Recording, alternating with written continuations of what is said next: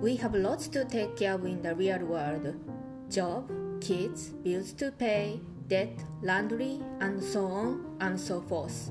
You are overwhelmed. You feel like escaping from reality. Why not? One of the DBT skills is escaping from your reality for a while and coming back afterwards.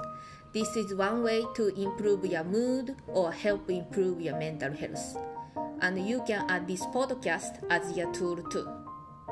We focus on fun, we focus on the beauty of poems. If you are looking for something completely different from your real world and something that doesn't cost any money, this podcast is for you.